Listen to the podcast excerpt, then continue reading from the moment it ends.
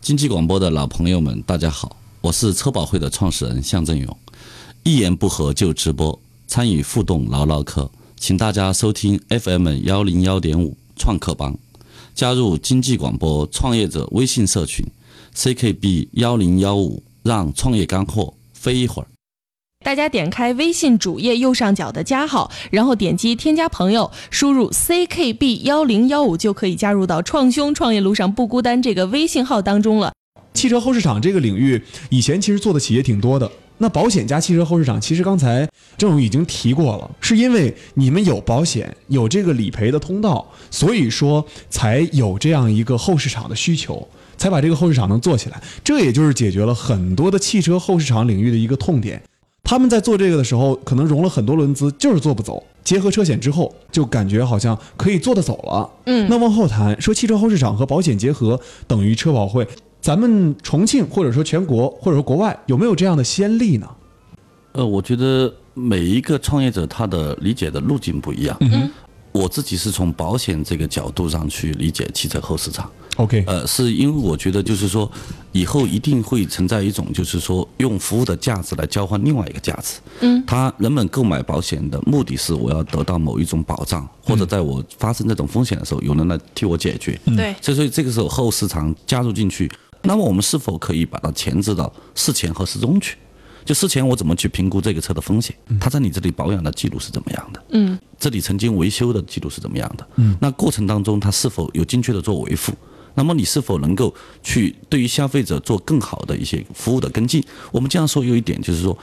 保险公司和各位是一条线的，都不想你出事儿，都不想嗯对出险，对，不那是肯定的。所以在这个时候，我们把风险的管控要嵌入到这个链条里面去。曾经有一个人说过一句话：，任何不以风险管控为核心的金融创新都是耍流氓。所以我们说，我们做金融业，我们要做创新，可是我们所有的东西只是换个花招、换个模式而已，但是我们没有解决风险控制和风险管控的问题。所以我们这个车保会主要是以风险管理来创造价值，来通过数据的交付和信息的推送，好，共同和汽车后市场来将事前和事后以及事中，我们把风险管控做好，来共同分享。不以风险管控的金融创新都是耍流氓，是吧？这样的一个车保会的话，我刚才说到有没有跟你一样的企业在做的？呃，其实跟我相近的企业也也有很多，是吧？很多有人从做物联网的，比如做北斗核核子的，做那个 OBD 的，他也想做这个所谓的 UBI 保险，嗯，是吧？也有这个做汽车后市场的，想我天天都要卖保险，嗯啊，也有说我用这个卖保险的资源，我去换保险公司的查勘、理赔和送修的资源，嗯，都有。这个无论是在互联网上还是传统的行业里面都会有，只是我们做的和他们有一点不一样，有差异化？首先来讲，我自己的定位是车保会在干嘛呢？我是从获客到全链条的一个价值转化。嗯，其实我做的不是某一个点，我希望从一个点传一个局。嗯啊，我们这样说，我们从高维的运行，但是要降维的打击。如果说你做某一个点，那么这个点立足点是服务好车险，服务好车险的用户和车险的供应商，以及这个链条上的协作者。我们从这个点去传一个更大的局。那我们说这个传局传完了之后，你看刚才你也说了，有很多的企业都在做这方面的一个内容哈。刚才也举了例子，那您做的这个有一些不同，但是相同的地方是不是也存在呢？有相同的地方。在我们这个项目当中，我们有四个模块。第一个模块我们其实是很相同的。嗯、那么首先我们要解决一个问题，就是，呃，因为车险它是一个非常标准化的保险产品。嗯。那么这个标准化的产品，你如何能够去利于传播？嗯。那么传统的这个购买的方式，因为保险金融其实某的时候赚的钱是赚信息不对称的钱。嗯，就跟银行赚我们的那个承贷差一样，对吧？大家明知道那信息不对称，可我们还是心甘情愿嘛。保险也是一样的。那么这个时候，如何在通过一种合理的方式、快捷的方式，更加相对合理和对称的去购买到你所想要的保险产品，而不让你身边的某一个代理人，或者你身边的某一个 4S 店，或者你身边的一个电话销售人员来忽悠你。嗯所以你需要有一个判断，有一个很清晰的一个可以选购的平台，可以让你看清楚。所以我们做的第一件事情就是将互联网在线的选购保险智能化推荐这个服务这个平台打造出来。嗯，嗯然后无论是消费者还是我们的协作者，你都可以在上面去购买和选购到你所心意的保险，而且完全是信息对称的。这个保险你们出还是别人出呢？保险的产品按照保险法来讲，它只能是由保险公司生产。那保险公司来出，你们这个保险是跟哪个保险公司进行合作呢？我们现在在国内合作的有，在财产险方面，我们合作了有二十一家保险公司，基本上在重庆市场上，我们嗯覆盖了百分之九十七了。就是人家配套配合你出这种跟你相关的保险吗？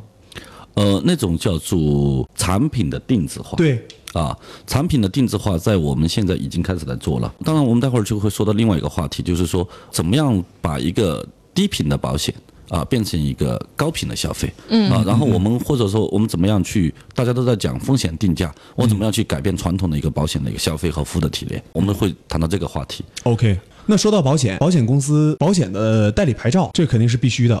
啊、但这个牌照是不是不好解决？这个牌照以前还好，但现在越来越收紧了。从六月份开始，然后保监会就收紧了，而且门槛会比较高。那么最近我得到的消息是，这个保监会在上一周，然后专门发了一个关于保险中介机构的这个许可证的这个许可工作的一个、一个通知，就征求意见稿出来了。嗯，那么未来这个门槛会越来越高。那么我觉得这也是个好事，就是说要有专业的人，有实力的企业来去做专业的服务。你们当时这个保险的中介牌照是怎么拿到的？我前年六月份辞职出来，然后创业的时候，我自己出来创业的时候，然后我就专门买了一张这种区域性的这个保险代理的牌照，因为我觉得首先我做事情要合法啊、我我不管我居然是要做保险创业，我首先从我的未来的销售和服务上，我要符合法律和法规的规范，嗯嗯嗯啊，所以我就干的第一件事情是买下一个牌照，这是一个比较机智的选择，就像做教育培训似的，先要把教育执照办下来哈，然后再进行招生哈，也是这个卖保险，也是先把这个保险中介牌照搞定，然后再卖车险，呃，一定要按照规则办事儿。嗯，那说到这个保险牌照贵不贵？那时候，那个时候不贵，哦但是现在好像价格有点贵。那作为车保会的创始人，其实郑勇是卖保险的出身，其实互联网技术和物联网技术这方面基本零了解吧？呃坦白来说，我不是学这个专业的，那技术方面了解程度呢？应该接近于零。接近于零。嗯，当时不了解技术，我觉得如果技术为零的创业者入门呢，如何入门？这要用金钱和血的教训来买。不懂技术是不是容易被人坑？我是一个不懂技术的这个创始人，首先来说，这个我吃过亏上过当，但有一点我觉得就是说，当你有一个好的想法，你要勇敢的去实践它。这个社会不是说一定是懂技术的人他才能创业，嗯，是吧？首先，其实就像我们这样说的，就是，呃，老毛同志当年打天下的时候，解放战争也好，或者抗战也好，他就一介书生，但是他仍然哎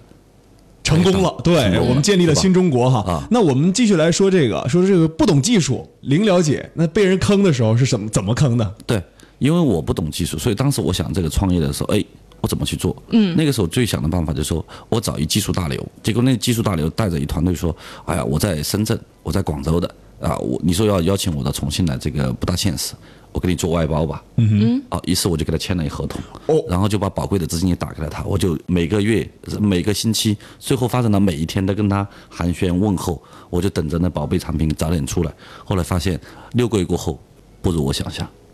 然后我又找了第二个，啊，找了第二个团队来做外包，我有了两次技术外包的失败的经互验，联网技术外包，对，然后最后我犯下决心，居然我这么一个天才的 idea，我为什么一定要做外包呢？我自己找人，所以我在重庆也好，在成都也好，在深圳也好，我自己通过我的关系去找技术的负责人，包括产品经理，包括做 UI 的、做架构师的，哦我一个一个的去找，啊，找来以后跟他们聊，聊了以后，然后我还请专门的这个互联网的 HR 的猎头公司协助我来做这个事情。嗯，最后你发现这一切都是我们创业者要经历的路，但核心是最后我有个收获，找到一个很合拍的技术的合伙人。就是还是这个创业老板的话，这个技术这一块儿的话，还是得攥在自己的手里头。对我认为核心的系统一定是在自己手上。那技术方面，刚才你说有坑，确实你也跳了，让人坑了不少钱，坑了多少钱？第一次让人开发系统，七八十万吧，你花七八十万让人做了六个月系统，你没有分批分批打给他吗？ 呃，我们是分批的，但是我们首付的首付了百分之五十。其实那会儿我真的不懂，我连怎么提产品需求我都不知道，哦，所以说人家做什么我就认什么。你最后怎么就相信人家了呢？呃，因为我觉得人家我很崇拜搞技术的，我觉得那哦程序员都很了不得，他们能搞得定的事情我搞不懂。后来我才发现，我要把我的商业想法，然后告诉他们，然后他们提出架构、提出需求，然后做架构，然后做设计，让它变成一种可以实现的。其实，在我的理解中。程序员啊，如果是搞 IT 技术研发的，嗯，他实际上是将你的商业的思维进行进行这个转化，转化为程序性的逻辑，然后用互联网的这种代码，然后把它表现出来。那现在车保会，你既然招了合伙人了，你在这个做新的系统当中遇到过困难吗？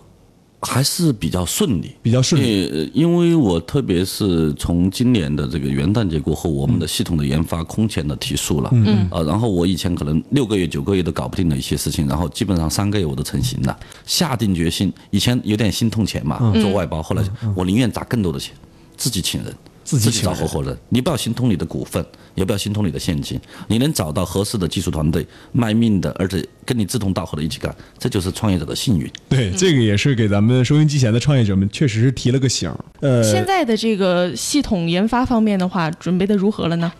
呃，我们现在的系统已经很 OK 的了，特别是我们的四个模块当中的第一个模块，我们已经完全的商用化了。嗯，我们在重庆小小试了一下，然后我们上半年我们的成交的用户都已经超过两万个成交的客户。第一个模块就是车险的一个数据分析模块，是吗？呃，不是车险的在线的这个选购的模块，就是在线选购不就涉及到这个算法了吧？呃，我们我们会直接连到了相关的这个保险公司的核心业务系统，就任何一个用户，然后只要用我们的 APP 的平台或者我们 PC 版的平台，然后都可以选购到各种各样的保险。你比方说，我们不需要去输入那个复杂的这个车牌号码、车架号这些东西，对于消费者来讲，越傻瓜越简单越好，只需要用手机把你的那个行驶证拍个照片，然后你上传，三秒钟就给你识别出来。然后你再选保险公司，再选你的方案，十秒钟就可以给你把三家五家就给你呈现出来了。理论上来讲，我可以做到一分钟之内把全重庆二十家保险公司的品牌对应你这台车的报价都给你呈现出来。嗯，这个很赞哦。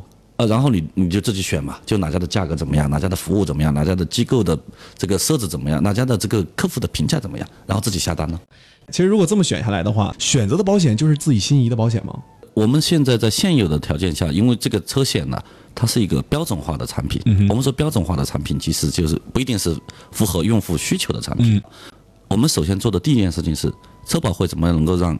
车险更实惠，在标准化的产品上更实惠。然后第二步，我们怎么样车险更智慧？这就是讲到我们说为什么我要跟物联网融合起来。 OK 因为通过物联网的融合起来，我们能够改变一个传统的消费者可能想都想不到的一个事情。我们现在都是为我们自己的爱车去买车险的时候，为他买单的时候，一买就是买一年，对对对吧？对对然后保险公司经常会问我说：“哎，要查一下我的数据，去年有没有出险，出险几次？嗯，然后我给你打几折，然后要计算一个费用，你认为科学吗？就是频率很低，而且一次性付完。而且是要一次性的买一年的嘛，嗯就是先先给钱后享受，对是这样的吧？好像我们都觉得天经地义了，嗯对，我不这样认为，我觉得这个是完全可以去改良的。首先来讲，同一台车，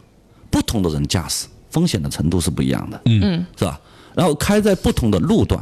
也是不一样的，然后不同的环境、不同的天气，下雨天和天晴天会一样吗？风险系数一样吗？也不一样。对，那我们怎么样去改变它？所以这个时候我们要把物联网的这个技术和云服务、云计算要结合起来。你给我们场景化一下。哎，就拿我们重庆女孩子喜欢开车，你发现没有？她一年开车基本上不超过五千公里，都在市区里上下班、逛逛街、用用。嗯对然后我作为一个男士，我基本上我的那个车每年的至少是两万五到三万公里，跑长途嘛，可是我们俩交的保费是一样的。嗯但是这个我认为是不公平的，所以我们现在我们现在做一件事情，就是说通过物联网的硬件，然后获取到驾驶行为数据、汽车工况的数据，然后导入到我们的保险精算的模型里面去，我们能做实时的。动态的定价，就是说你下一秒钟可能发生风险的几率是多少？我通过这个来给你评判保费的价格有，而这个时候保费我不用一下找你收啊，你就开一公里，系统就自动扣一公里的钱，开一天就一天的钱，这不更好吗？那我跟买一年的比，这个钱能差多少？啊那有可能的话，就是说你的这个驾驶行为也好，而且你的比较遵遵纪守法的话，你大概可以节约到百分之四十到百分之六十，那如果我驾驶行为一般呢？大概也就是百分之三十四十。那如果不好呢？那你肯定要标了，那你可能要翻倍的费都有可能。那说到这个，刚才说物联网镶嵌进去，那这个物联网如何来识别这个驾驶人的安全呢？这个其实一点都不难，就像看到我们看到谷歌也好，包括我们国防国内的国防科技大学都在研究那种无人驾驶的智能汽车一样的，就是我们必须要去知道每一个部件它的工况运行的情况以及环境的变量。怎么监测？好，那么这个时候我们可以用一个硬件的东西，嗯嗯啊，因为首先来说，汽车越来越智能化，那么汽车的总成电脑里面，它其实已经蕴含了很多数据，嗯，你怎么样去获取而已。对呀、好，现在我们可以去接入它，抓取。呃，